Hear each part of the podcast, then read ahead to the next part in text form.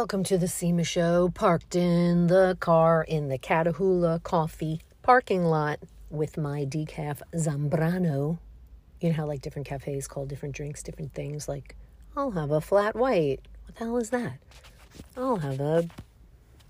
I can only think of flat white. What else is weird? Ah, it doesn't matter. Anyway, there were two Catahoulas in the East Bay, one in Richmond, where I am right now, one in Berkeley. Uh, it's my favorite. My favorite coffee. Um, so as I was driving uh, back from dropping a kid off at camp, um, a theater camp, in fact, so maybe that's why I got inspired, I started to sing from the Evita soundtrack. Um, I believe Andrew Lloyd Webber, and I always think about it, I'm sure could find out the facts, but who needs the facts? It's better to sometimes just uh, imagine things, not with regard to vaccines because that's not a safe place to imagine things. But with regard to uh, the origin stories of Broadway musicals, sure. I don't think that can hurt anyone, at least not now, today, this moment. I don't know what I'm saying. Um, but I always think about like, did Andrew just wake up and be like, I'm going to make a musical about a former queen of Argentina? I mean, granted, you know, very interesting life and short. So, you know, perfect for the drama slash melodrama of the musical. And I feel that I had a thwarted musical theater career because my mom cannot carry a tune. Some people would say she's tone deaf. Some people would say there's no such thing as tone deafness. Um, but for whatever reason, and this is a woman who loves opera and like will sing along sometimes to like Lucia di Lammermoor, and you're like, ow. Um, and speaking of Lucia di Lammermoor, which I believe is Donizetti, Donizetti, um, little Lucia, my baby, uh, my mom played that opera for her, like her entire babyhood. Uh, but that did not spark uh, love of opera in her. I also have a cousin who's like an extremely talented opera singer, like wins all these like competitions, but he doesn't want to be an opera singer, which I think saddens his mother, who also loves opera. Anyway, I'm always looking for the famous relatives. Like, where are the famous relatives? I like to feel famous. Oh, but I do. My uh, cousin David, David Crane, he works on musicals all the time.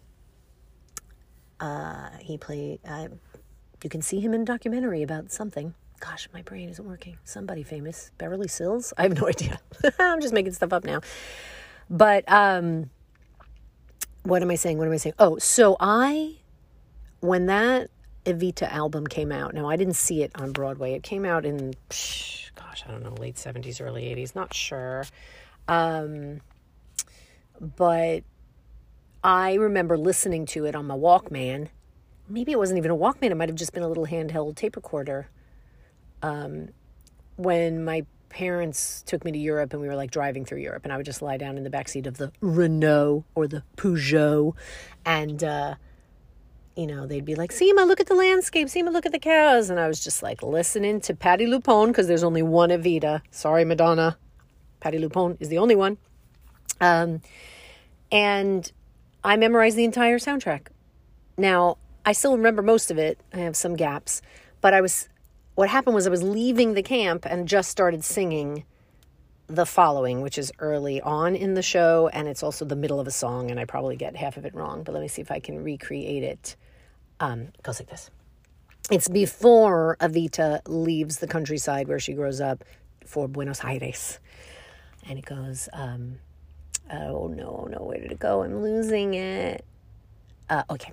Seems to me there's no point in resisting. She's made up her mind, there's no choice. Or you've no choice. Why don't you be the man who discovered her? You'll never be remembered for your voice. The city can be paradise for those who've got the cash, the class, and the connections that you need to make a splash. Then it's like the likes of us, yeah. The likes of us get swept up in the morning with the trash. if you were rich or middle class. And then Evita comes in and goes, Screw the middle classes. I will never accept them, and they will never deny me anything again. My father's other family was middle class, and we were kept out of sight, hidden from view at his funeral. And then at some point she says, If these are the people of Buenos Aires, I welcome the chance to shine in their city. I mean, yes! I mean, maybe she was the original uh, motivation for uh, saying yes, Queen. Salve Regina. Yeah, they sing in Latin in that musical. I knew all those words.